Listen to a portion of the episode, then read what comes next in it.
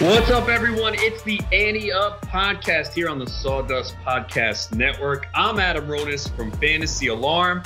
And joining me today, one of my favorite people in the industry and in life in general, it is Corey Parson, the fantasy executive. He's now at NBC Sports Edge. Corey, what's up? What's the deal, Ron? It's good to be talking to you. You know what I'm saying? I remember about it was about about, about two weeks ago. We all were out in um, Ohio for the uh, for the Kings Classic and the Fantasy Football Expo. I at least had three or four people come up to me and say, "Man, I used to love listening to you guys on Roto Experts in the morning. So, you know, years after that show was going off the air, still got a lot of compliments on that program. Yeah, man, it was definitely an epic show. We had so much fun. That was a great morning show. You know, we just joked a lot. We made fun of each other. It was just like hearing friends hanging out. You know, you all get on each other, give each other a lot of shit. And at the same time, we delivered information to help people win. And, you know, a morning show is supposed to be entertaining and informative. And, you know, everyone always told me, like, how do you get up so early? Because I had to get up 4, 4.30 for that show. And as you know, like I would go to sleep 2 a.m. most nights. Like I wouldn't sleep. But once we turned those microphones on, it was just so much fun working together, uh, even with Scott Engel there too. Yeah, that's the funny thing about it. It was fun even with Scott there, which was weird because most things that involve Scott Engel, you really fun is not really the word. that is definitely true. Uh, but we are in the middle of obviously the fantasy football draft season. So many drafts here. Uh, preseason games are done, but we did have a couple big injuries from the weekend. And J.K. Dobbins, the biggest injury, a season ending ACL tear. Did you invest at all in J.K. Dobbins before this? And what do you think of Gus Edwards now?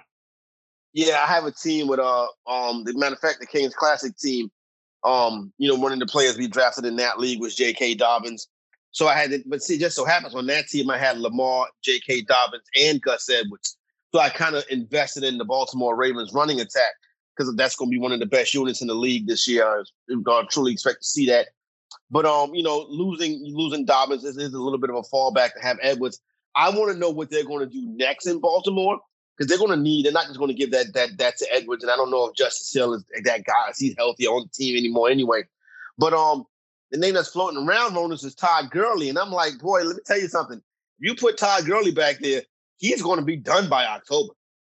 Uh, maybe end of September. Uh, but yeah, I, have kind of stayed away from that guy. The guy's got a bad knee. Uh, I know he had some touchdowns last year, but even with this potent running game, I just don't see him doing enough there. So, you know, Ty'Son Williams is another name that we're hearing there. Maybe Baltimore brings someone else in, but uh, Gus Edwards certainly moving up draft boards. And uh, with Dobbins, you know, do, did you handcuff? Like, do you like to handcuff your running backs? You know, that's always a controversial topic. There are people who believe that you should handcuff your top running backs. Others believe that you don't. Was that part of your strategy going into that draft, or it just worked out where Edwards fell in a good spot for you? It just kind of worked out where Edwards fell in a good spot. So it kind of was like, you know, let's do Lamar and and and, and Dobbins. And if you can get Edwards at the right price, it doesn't it doesn't cost you anything. You go ahead and make that move too. If you remember, almost back in the day, Ronan, Sometimes remember, remember Ben Tate? You had to pay, you had to draft Ben Tate a couple rounds after you drafted Arian Foster or whoever the running back in Houston was. So you don't want to get into that kind of situation with, with your handcuffs. But um, not in a situation like this. I listen, it ended up you know working out pretty well. You know what the you know what I think the the Ravens should do, and you might agree with this being a Cowboy fan. The Ravens should call Dallas and see what the asking price for Tony Pollard is. If I'm the Cowboys, I want one of those starting secondary people in secondary. Yeah, I mean, look, I like Pollard a lot, and I think if Zeke goes down, he'll fill in very well. But we all know the running back position is one that you can fix pretty easily in the NFL. And Zeke has shown the ability to stay healthy for a long time. And they paid him a lot of money, so they're probably going to ride him. Maybe they mix in Pollard a little bit more this year because of the extra game. But obviously, Dallas needs major help on defense. And uh, how are you feeling about the Cowboys going into the season? As uh, for those that don't know, we are both Dallas Cowboy fans. Um, I'm not. Listen, Ron. The last thing I want to ever put around the Dallas Cowboys is optimism. You know what I'm saying? But, but I think I think they're going to be able to move the football well. Um, I, I, I, worry about the defense, and people say, "Well, it can't get no worse." And I'm like, "Well, you haven't been a Dallas Cowboys fan for as many years as I have." Um, I worry about the defense. I worry about the coaching staff. To be honest with you, I think there are some people on that coaching staff. You know, everybody points to Mike McCarthy. Okay, yeah, you know he's he's he's going to be a problem. Then you look at the the offensive coordinator Kellen. You know what I'm saying? A lot of people that's smart NFL people like this guy's not that good. You know, he's a boy wonder. He's not that good. And then you bring Dan Quinn to run the defense. They just ran him out of Atlanta. The year before that, the defense got better when he stopped calling the plays. So that's what worries me. The coaching staff worries me a lot. But it's once again, like Martin's like, this is always the same thing with the Dallas Cowboys. On paper, extremely talented, but these games are not won on paper. What are you doing with Dak Prescott right now? Because he, in a couple of drafts I did, he's fallen. So we did our uh, Greenwich Street Tavern League last week, and I was able to get Dak Prescott third pick around seven. Uh, Justin Herbert went before him. Russell Wilson went before him. And I did my home league yesterday. I had the 12th pick, and I got Dak Prescott as the QB nine off the board. So I felt like he kind of fell a little bit. All indications are he's healthy and good to go. So is that good value, or do you have trepidation with Dak going into the season coming off the ankle injury and now the little bit of the shoulder, which limited him here in the preseason? I think the shoulder. I think the shoulder is compensation for the ankle, so that worries me a little bit because he's probably putting less pressure on that ankle, which is making him put more pressure on that shoulder. But I'm not going. I think this is the last weekend that you're going to have the discount. I think once we get to next weekend and, and moving into next week, then the discount is gone. Obviously, they've already come out and said that Dak is healthy. Is going to be the starter. If I'm not mistaken, that point spread had jumped up to seven and a half. I think it might have crept back down to seven with some of the news that went on this weekend. But um, I, am I'm, I'm fine with Dak. I don't have him no place yet, but I definitely wouldn't mind getting uh getting uh, getting uh getting him on a few teams. Yeah, he wasn't. I I don't really target quarterbacks. Obviously, we have several that we like, but I just fell in the in the right spot with the ability that he can produce. We saw it last year. I know it was only four games, but that offense was just clicking, and they have so many weapons. And Zeke is healthy again in the offensive line, so I felt like I couldn't pass on them at that point. And if it doesn't work out, obviously quarterback's kind of easy to replace. Uh, tight end is one of those tough positions right now. You know, Irv Smith was a guy that I do like. I took him in our flex super flex draft a few weeks ago as my only tight end. So I'm going to have to go to the waiver wire there to replace him. Uh, he was being used a lot in the preseason, but now he's got this meniscus injury. And as of right now, we don't know how much time he's going to miss. Uh, if it's, you know, there's a couple of different meniscus tear surgeries. One could keep him out two to four weeks. The other one could end his season. Uh, we know Evan Engram left on a Sunday with a calf injury. Like, what have you been doing with tight ends? Are you looking to get the elite tight end, or are you waiting and hoping to snap up two and hoping one breaks out? Oh, that's it. I'm getting two, hoping one breaks out.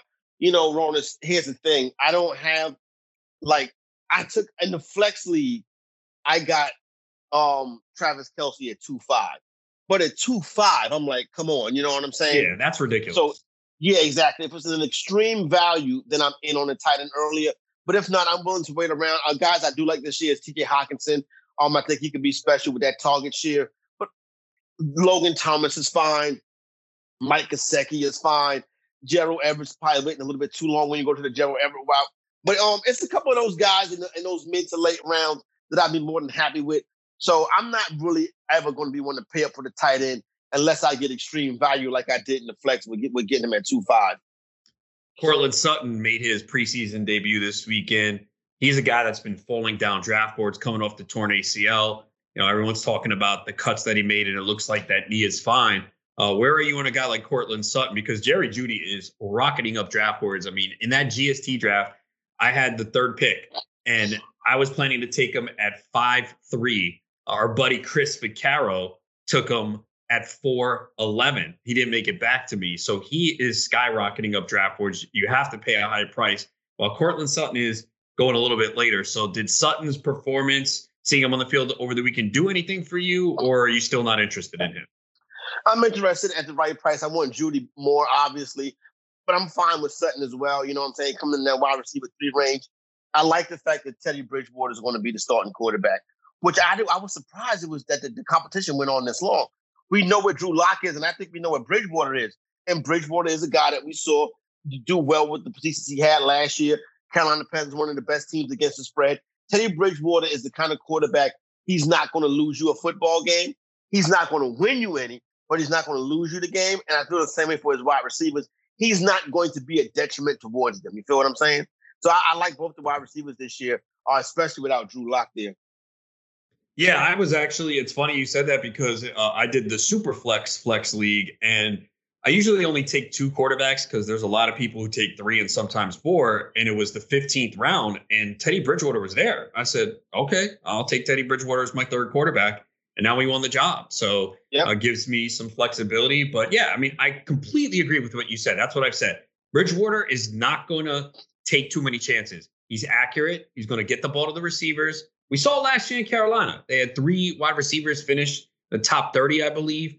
He, he's not going to take you to the next championship level, but he's going to be competent. Whereas with Drew Lock, he could completely implode, or maybe he it works out, but they saw enough in Bridgewater to start. And look, there's a lot of weapons on this team. I mean, this Broncos team could be really good if Bridgewater gets the job done. So, uh, yeah, as your third quarterback in a super flex league, uh, I'm certainly going to take the shot on Bridgewater because of the weapons there. 49ers quarterback situation. Very weird what we saw on Sunday was Jimmy Garoppolo and Trey Lance rotating with the first team offense. And I know you follow the high stakes leagues. I mean, Trey Lance has been going as a, a QB1 recently in the NFFC. Everyone expects at some point for him to take over. But after what you saw on Sunday, does that do anything? Are you still willing to take Lance more as a backup quarterback and pair him with someone? What do you think is going to happen with this 49ers quarterback situation? I think it's going to be Garoppolo for the most part the majority of the season. I think you may see some trickeration and stuff like that. Obviously, Kyle Shanahan, very creative. I'll be very careful about putting Trey Lance out there. Like, okay, for, here's the thing: they, they went up and got him, so you know it's a, they. So by going up and get him, everybody's like, oh, they really wanted Trey Lance. I'm like, no, they really don't want Garoppolo. You know what I'm saying? Like, you know, Shanahan wants his guy. So you go and you get your guy, right? But he's like North Dakota State and never really played a big competition and stuff like that. You can coach him. Like the big touchdown pass he threw his first time out there, Ronan, that was all Shanahan. That's all play call right there. Now, you when you get in situations where you have to make a play, I kind of think like Garoppolo is probably still the best fit for that. So if I'm taking Lance, I'm taking him as a guy that I want to pair with another starting quarterback. I'm not really looking to to, to, to draft Lance as a QB one. And you're right, I have seen that lately. I think I saw on Twitter in some league he may have been the sixth quarterback to go off the board. Yeah, that was my tweet, Corey. That was you. my home league that? yesterday. The dude took him QB six, and I was waiting for, hey, sorry, I made a mistake. Pause the draft, back it out because I had to do that. I thought Scott Engel was in my draft. The way how many times I had to back out it was insane. Like, yo, that it annoys me. Okay, I know every platform is different, but when seven, eight, nine people are all doing fine, making their picks on time, and you got like one or two people who keep expiring and complaining about it, it's like, like, come on, man. Be prepared for your draft. We've run the league on this software for 10 years straight, bro. 10 years. You've been in the league every year. Why do you always have problems? And then some dude calls me on FaceTime, like, hey, look, I can't make a pick. I'm like, you're not even in the draft room, man. You're not in the draft room. Like shit like that annoys me, man. Especially when you're the commissioner. So it was just driving me crazy. But yeah, he went as QB six, and I was like, whoa. And then the guy wound up taking two more quarterbacks. So it's just crazy that people are so high on him. I understand taking him as a backup, you know, and pairing him and hoping that eventually he finds his way into the job. But when you look at this 49ers schedule, man, it's so easy. They open in Detroit, then in Philly, home to Green Bay, home to Seattle, at Arizona, home to the Colts. I mean, and then the playoffs, I if you look that far ahead, I mean, their December schedule after playing in Seattle, they play in Cincinnati, home to Atlanta, in Tennessee, home to the Texans in week 17, man. So, wow. yeah, this schedule is so ridiculously easy, especially if you look ahead to the playoffs. And we know anything could happen. We saw it last year with them, right? They had a ton of injuries and they weren't the same. But I mean, how much do you look at playoff schedules? Is that something you take into consideration when you're drafting? No, you know what? Not really. You know what I'm saying? I guess that's from that old crazy ass angle. You know what I'm saying? but the thing about it is, a lot of these teams are not who you think they're going to be come those weeks. You feel what yeah. I'm saying? Mm-hmm. So I kind of don't want to get into that speculation. You know what I mean? And you know, some teams you feel pretty good about, obviously Kansas City and stuff like that. But those players are not really. I think you can use that when it comes to a fringe player, but for the most part, you know, it's not really something I practice. Yeah, I think you're right. It just changes a lot. All right, we're gonna pay some bills. Then we're gonna come back and we're gonna take a look at an auction that Corey did in the NFFC over the weekend. I'm here with Corey Parson, the fantasy executive. Again, find him at NBC Sports Edge. So you participated in an NFFC auction over the weekend. So how did it go? And you know, what's your plan generally going into an auction? I know you did the Kings Classic and you've done auctions before. What is generally your plan? You go in with players and tiers, certain price, or are you just one that, hey, I'll, let me see how the market goes, what the early guys go for, and then go from there? I would I, I come into it, Ronis. I kind of have a, a, shell of what I want to get as far as a WR one and, and, and a running back one. Like I kind of want I kind of want to know how I'm going to spend my first hundred. Then after that, after that, I kind of let the let, let the board come to me after I spend that first hundred. So coming into this one right here, my thought process was because this right, you know, the NFFC with their 150 auctions this year, they have an overall too. So I'm like, I'm gonna try to win the fucking overall. You know what I'm saying? like that little seven hundred fifty dollars, the way my kids eat, that's not gonna do nothing. You know what I'm saying? But if I can knock down that five grand, you know, clean up for a weekend. You know what I'm saying? Now, with that being said, I said I wanted to come in this, and for the first time ever in my auction career on this, my plan was to spend up at quarterback. I wanted to start. Of, I wanted. I wanted my start to be like Diggs, Ekeler, Josh Allen. And I was like, and then I'll put the rest together after that. The problem is the inflation was crazy in this one. Like everybody was going at their high point of the draft season. Like we smashed through everybody's top buy on the year in this draft and in, in, in the auction that we did. So when that happens, how did you adjust?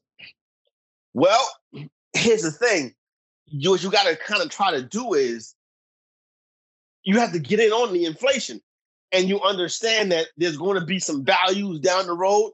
But if you say, okay, well, if we got inflation in the draft right now, I'm going to sit out and, and, and just wait for the inflation to end, you can get left out of a lot of players because, you know, it's not just like my prices are getting inflated.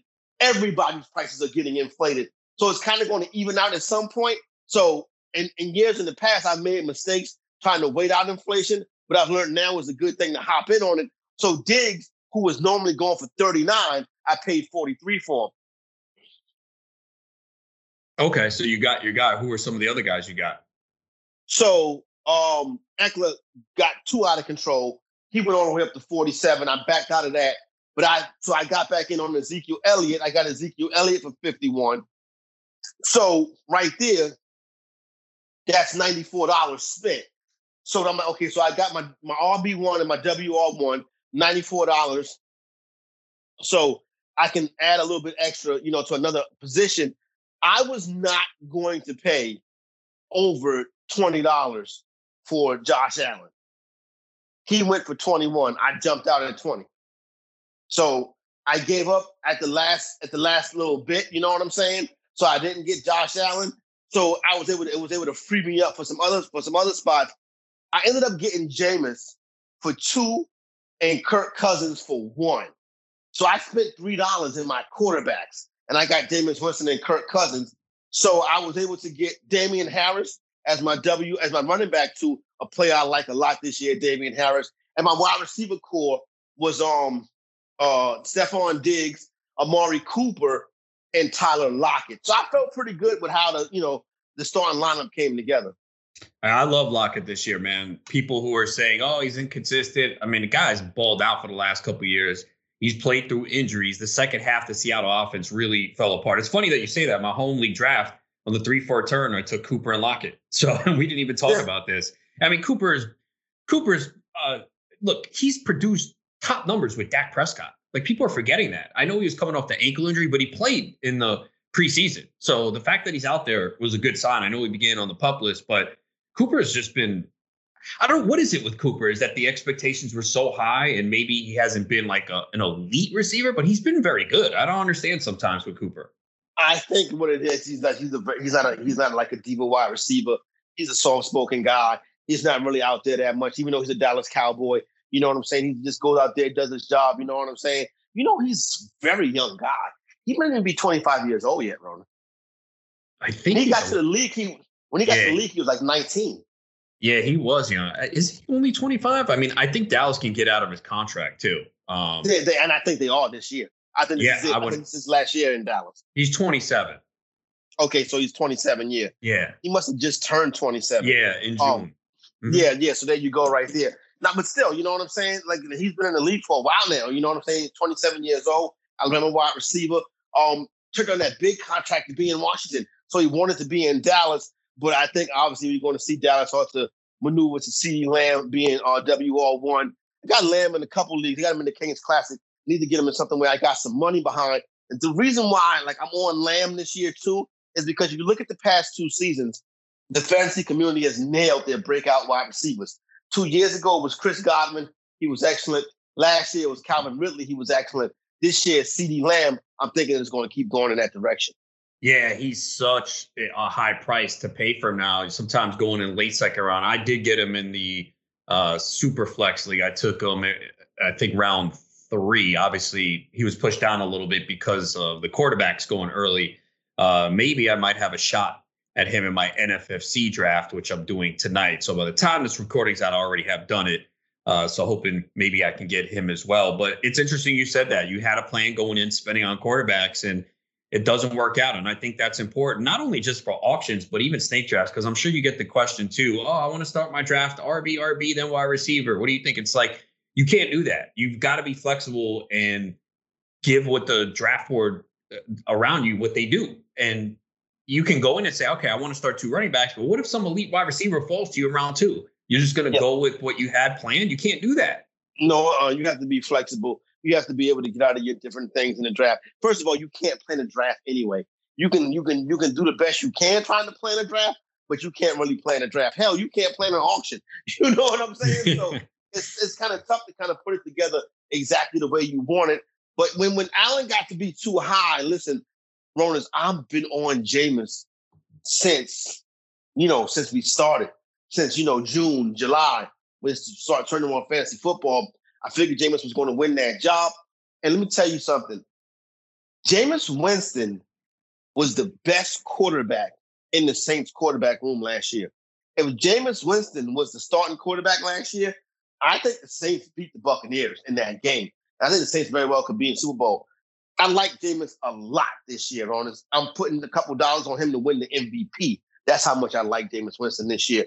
Because what Winston does is he brings the deep passing game back to the Saints offense. And that was not there the past couple years with Drew Brees. Well, he can actually see now too. Remember, a couple years ago, yeah. said he couldn't see. I mean, because I I had a lot of Winston that year. He had the thirty touchdowns, thirty picks. Oh, I mean, me too, son. I mean, that was my quarterback. I remember being out in Vegas uh, for an FFWC, and I was like, well, I guess my season is going to ride on Winston because uh, I kind of waited on quarterback. He fell to me. I thought he was the best available, and I'm like, all right, got to take him again. I think I paired him up with uh, Evans or Godwin too that year. Here, but are you? Is there any concern though that Taysom Hill comes in near the goal line and gets these carries and they run these packages and that could hurt Winston? Are you at all concerned about that? I worry about the like the running by the goal line is what concerns me more than anything else. But I just I, the, the the deep passing game is what really intrigues me because I know Sean Payton wants to throw it up the seam. I know he wants to throw it deep down the field. And that's what Jameis Winston can do. Here's the interesting thing about Winston. When he was when they when he when he when it was over in Tampa. Now, mind you, I had him that year too, Ronald. Let me tell you what I did one time. This was so, I mean, one of those nightmares of fantasy in my whole life. You know, it was him and Ryan Fitzpatrick that year, right? I had both of them, and it was on two different occasions. I one time I started Fitzpatrick. He threw four interceptions in the first half, and they benched him at halftime. And I took a donut. A couple weeks later, I started Winston. He throws four interceptions in the first half, and they bench him at halftime. And I took a donut. And that's a lead. And Lone Romans, this was a big auction, like $1,500 auction. I missed the playoffs by 24 points. And I had two zeros out of my quarterback that year. Damn, that is brutal. And that, yeah, that's the risk. What comes with Fitzpatrick and Winston, as yep. good as their ceilings are, their floors can be absolute garbage. And also, if you do play the quarterback carousel and rotate, that's the one thing I don't like is you are going to you have to understand that if you are taking two quarterbacks and rotating and playing the matchups, there are going to be weeks you are absolutely disappointed. You have to understand that. That's the one good thing. Like you said, with a Josh Allen, one of those elite quarterbacks, yeah, you got to pay up for them, but you're putting them in your lineup every week. Like I don't care who I don't care who Josh Allen faces. That's why it bothers me when now I don't mind in a 20 round draft, the high stakes league, you want to take a backup quarterback, even with a Josh Allen. I'm cool with that. I understand you're protecting yourself. But in these industry leagues where it's 16 rounds and these guys are drafting Patrick Mahomes, Josh Allen, Kyler Murray, why the fuck are you taking a backup quarterback in July and, and August, bro? Like, I don't understand that. Honest, you have 16 rounds, 16 roster spots. You have three bench spots and they'll have three quarterbacks. You're giving your two of your bench spots to quarterbacks in a league where running back can get hurt on any carry. It absolutely makes no sense. I don't get it. But I, I they don't know the they, I, they don't know the board. They no, don't know that, they, they, don't know the player. They don't know the player pool. Yes, that's the one thing I'm saying. I'll say the one thing that really sucks in this industry. There's a lot of good people who give analysis on players. They can break shit down. Roster construction is lacking. That's why these guys don't win. Yep they'll know how to put it together. Like, you know what I'm saying? You know, like I know if I get, for example, I know if I get, if I know, I know if I draft Nick Chubb, right? I know I'm going to be short on catches out of my running back position. So I want to make sure I have like a James White or a Gio Bernard on those teams. Whenever, you know, and vice versa. If I draft a running back, if I got Kareem Hunt as my RB2, I understand that, okay, I can lack I, on Cactus in my RB1 spot. You know what I'm saying? You got to understand how these points are scored and how to get these and how to and how to put the teams together. You can't just pick players. You have to build these teams. Yeah, then I'll see people take like Kyler Murray and then Matthew Stafford two rounds later. I'm like, what are you doing? Like you just wasted a spot. That's that, just, that, that's yep, that's a wasted draft pick right there. One thing I'll say right quick, Ron, back to back to the Jameis Winston thing when he when he left Tampa after that year, right? He was um Pittsburgh offered him more money than the Saints did. And Pittsburgh really wanted Jameis Winston because they was getting ready to run Ben Roethlisberger. They knew Roethlisberger was coming to them towards the end. Jameis went to the Saints because he had saw that the Saints kind of turned Bridgewater into a guy that can be a starter in the league again. So he kind of wanted to follow in Bridgewater's footsteps. He was able to actually get and secure the Saints job. A Bridgewater had to go and you know bounce around, but Bridgewater's a starter in the league. Winston's a starter in the league. So I think it was very smart of Jameis to go to New Orleans, and now you see him being rewarded for picking New Orleans over Pittsburgh. Well, yeah, that's why when he went back, I'm like, wait, if he's going back, he must know he's starting, even though they paid exactly. Taysom all that money. Like, it didn't make sense. He could have started on. There's many teams that could have used the quarterback. So when I saw him go back to the Saints, that was my initial reaction. I'm like, oh, it's going to be Winston. But then you kind of hear heard this talk, oh, it's Taysom Hill, and I was like, I don't understand that. Why would why would Winston go back if they didn't say, hey, you're getting this job? So you think he, he knew for months that he was starting, and the Saints were just trying to keep it quiet? Yeah, I think he knew for a while. I think the thing last year with Taysom Hill is one of those Sean Payton things. Like Sean Payton wants to prove to people that I can put Taysom Hill back there and win with him.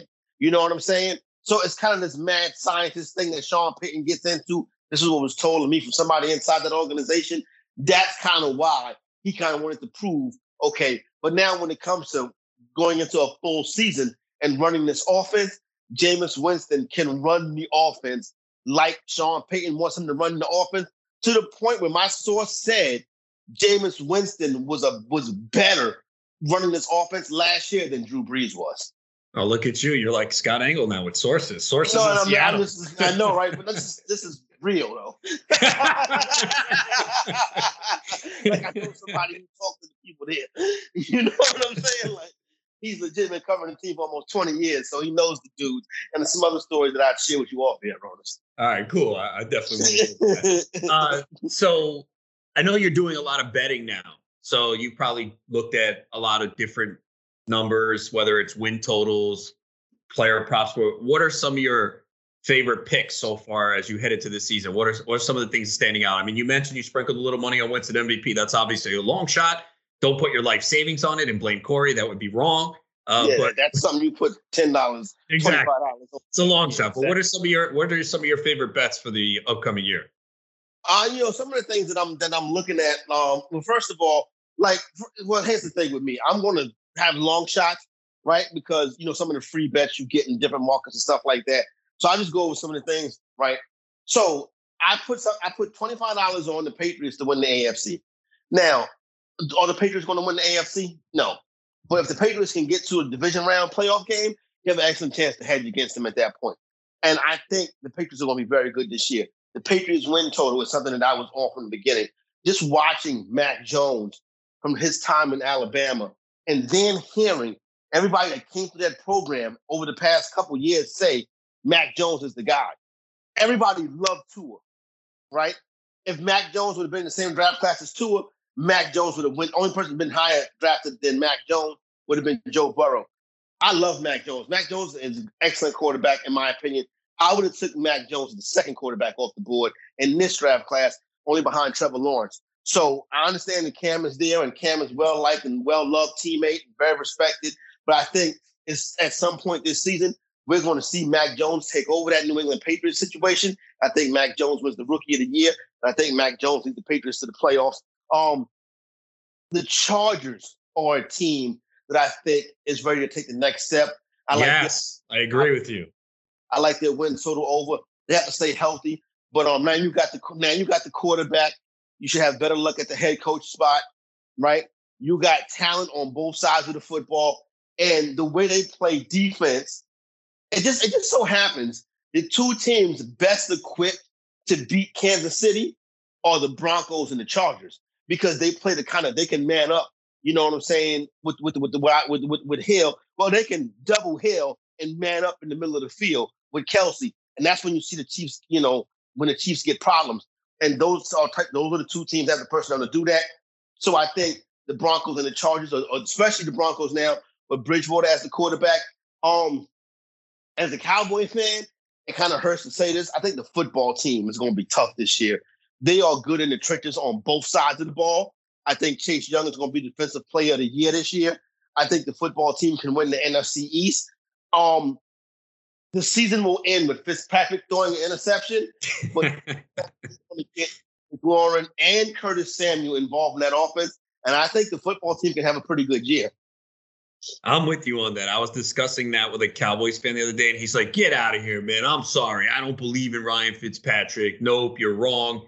I'm like, they're a good team, man. I mean, yes, Fitz, like you said, Fitzpatrick is gonna have his games where he throws picks, but it's way better than the quarterback play they had last year. I mean, Alex Smith was as great a story as he was. He was throwing two yard passes every time. Yo, Lawrence, I couldn't watch those games. Yeah. I was scared because he shouldn't be playing. No. That he was going to get hit and, and something happened to him again. And like you said, he was throwing two yards passes because he had to get the ball out of his hands, you know, because he could not afford to take a big hit. Yeah, I hope we're wrong on Washington, obviously, as Cowboy fans, but they just seem like they're set up for success. Uh, they definitely seem to be the team that I worry about in that division. Uh, obviously, the Giants and the Eagles not looking good going in. Uh, Giants and the Eagles. I like the Rams a lot this year, too. Yes. did you make any Super Bowl prediction yet, or you didn't do that? Uh, not yet, but I will be. I will be making those coming up. Um, what what I will say is this: I'm leaning right now, and I'll put my money behind it. The exact matchup: the Ravens versus the Rams. Oh, okay, interesting. Yeah, I mean that NFC West is very tough. That's a. It is. A, if That's I think, I think if I'm not mistaken, I, I, saw this a week or two ago. I think every team in that division ha, is at least projected for nine wins as their total, or did it yeah, Arizona nine. eight and a half? Nine. No, They're all nine, Arizona, right? Arizona was eight and a half. Arizona up to nine now. Arizona can be a 10 win team and does not make the playoffs. Yeah, it's crazy. That division is, is so tough. All right, before we get out of here, uh, I don't want to get you in trouble, but just want to talk fantasy industry because you've been around for a while and we've seen a lot of things. Because I, I, just think lately it's been uh, absolute shit on Twitter. We have yeah. seen a lot of new faces come into the industry, which is great. But you know, what, what's your general thought on where the industry has gone as someone who has been in it and now you know done different things. You've hosted, you've produced, you've written, you're doing betting now. So so where do you think the industry is right now? I think it's an exciting time for the industry, Ronis, because you see all these new talent coming in. I'm also worried though, because I'm seeing less and less football and more and more stupid shit. You know what I'm saying? Like, you know, we when we were coming up and doing our thing and trying to make it and stuff like that, we were very big into the content. We were very big into fantasy football and, and winning leagues and and trash talking and stuff like that. You know what I'm saying? I remember I would start doing mock drafts in March, April for the upcoming season. You know what I'm saying? Just to be ready for when it got time to really flip the switch and start talking about football. Now, I a lot of these dudes, a lot of these, you know, younger people in the industry, not not being critical or negative towards anybody, I don't even know if they can play fantasy football. Like I've never seen them give advice. And so I think that this is going to be important seasons for a lot of people in the industry. I think we're going to be able to see, okay, you can make TikTok videos. That's dope. Can you tell me who I should start my wide receiver three? You see what I'm saying? And that's going to be very important for the people standing on the test of time. So I like seeing the newcomers in the industry, Ronis, but I worry that their main focus may be fame and not football. Yeah, I'm I have similar thoughts too because everyone deserves an opportunity because before I came into this industry, no one knew who I was. So I had to work mm-hmm. hard and build a reputation and show that I can give advice and produce rankings and win. You know, there's so many yeah. people now that I think you do need to separate yourself. You want to go, all right, well, there's so many people I can take advice from. Well, this guy seems to do very well in many of his leagues. That means he's taking the advice that he is giving out and applying it for himself. I think that does some things. And I agree with you. When I see all this stuff on Twitter going back and forth, I'm like, guys, why don't you fucking shut this shit down and actually do some work and research to help you win? Why are you wasting time arguing back and forth about useless shit? Why don't you spend your time doing something to make yourself a better analyst player? Yeah. No, all of it, all of it, none of it, none of it is, is in the grand scheme of things when it comes to to breaking down fantasy sports or fantasy football, whatever. None of that makes a difference. You know what I'm saying? None of that makes a difference. The stuff that makes a difference is, like you said, the content, the winning, the gameplay, the giving the advice, the entertainment, the information. You know what I'm saying? Like, listen, don't get. Nah, I was with Michael Fabiano all weekend, couple weekends ago. You know what I'm saying? And and nobody gets more beef and haters and stuff like that than Michael Fabiano. But you also see Michael Fabiano pumping out content. Like when Michael Fabiano talked about his sit start, I've seen the numbers that, that does. Bonus, that piece of content is enough to, to get him six figure deals time and time again because he's put work in it. He's doing it over 20 years. So when that article comes out and it does 400,000 clicks, you're like, oh my God. But that's to him, that's that's what this is supposed to do. That's how hard I've worked at it. You know what I'm saying? So yeah, he says it's some kind of beef, but that article comes out every week. You feel what I'm saying? These kids, I haven't seen no nothing signature from them yet. Yeah, and look, I mean, we all know you got to put work in this industry. You got to work hard. We've all been there, working tons of hours and not getting compensated for what we do. Nothing. But yep. mm-hmm. yeah, but those who grind it out uh, and just keep plugging away and do their thing, you'll eventually make it. And you know, I think the two of us are kind of a epitome of that. That we've been around this long and we were entertaining. I felt on our show. You know, we did a combination of everything, and you know, I, I don't think you'll see a show like that again. First of all, it would get canceled. no, you can't. in yeah. today's environment, I think after hearing us for one minute, they'd be like, "All right, you got to get rid of them." I'm like, yeah, we can't do this, y'all. we can't put this out there. But but you know, and see, but we brought it, and, and for that time, it was good. You know what I'm saying? But like you know, you see now is um you know a lot of the straight to content user, you know, no studio, no stuff like that, and they're pretty good at it. You know what I mean? But you you want to see a more of a commitment. You want to see them at least get to the season. You know what I'm saying? And so far, that's been kind of tough for some people to even make it to the season. Nonetheless, you know, start winning championships and stuff like that. But it's all about the season and the gameplay and stuff like that. And you know, listen, you know, we, I mean, listen, as we've been in this thing for a good bit now, but if you has been in here longer than us. You're still at it. So, and we nowhere near finished yet either. So, but you just want to see the people coming into the industry take good care of it.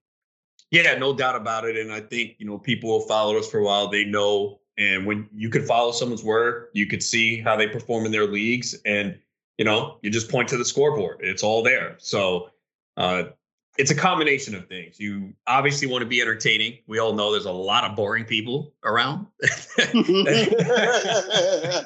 yes, there is. There's oh no doubt, but we we've always tried to make it fun and laugh and entertain people because I'm sure it's happened to you. Like people have come and said, "Hey, you know, just I've been going through a tough time and listen to you guys in the morning or wherever we are now." Uh, and they come and they say, "Hey, we appreciate that, man. You got us through some tough times." And that what was it about is, you know, eventually, like the bottom line is, look, fantasy sports, sports betting is supposed to be fun. Yes, we want to win money. I fucking hate losing. You know that, Corey. I'm yeah. very competitive. I hate losing. I can't stand it.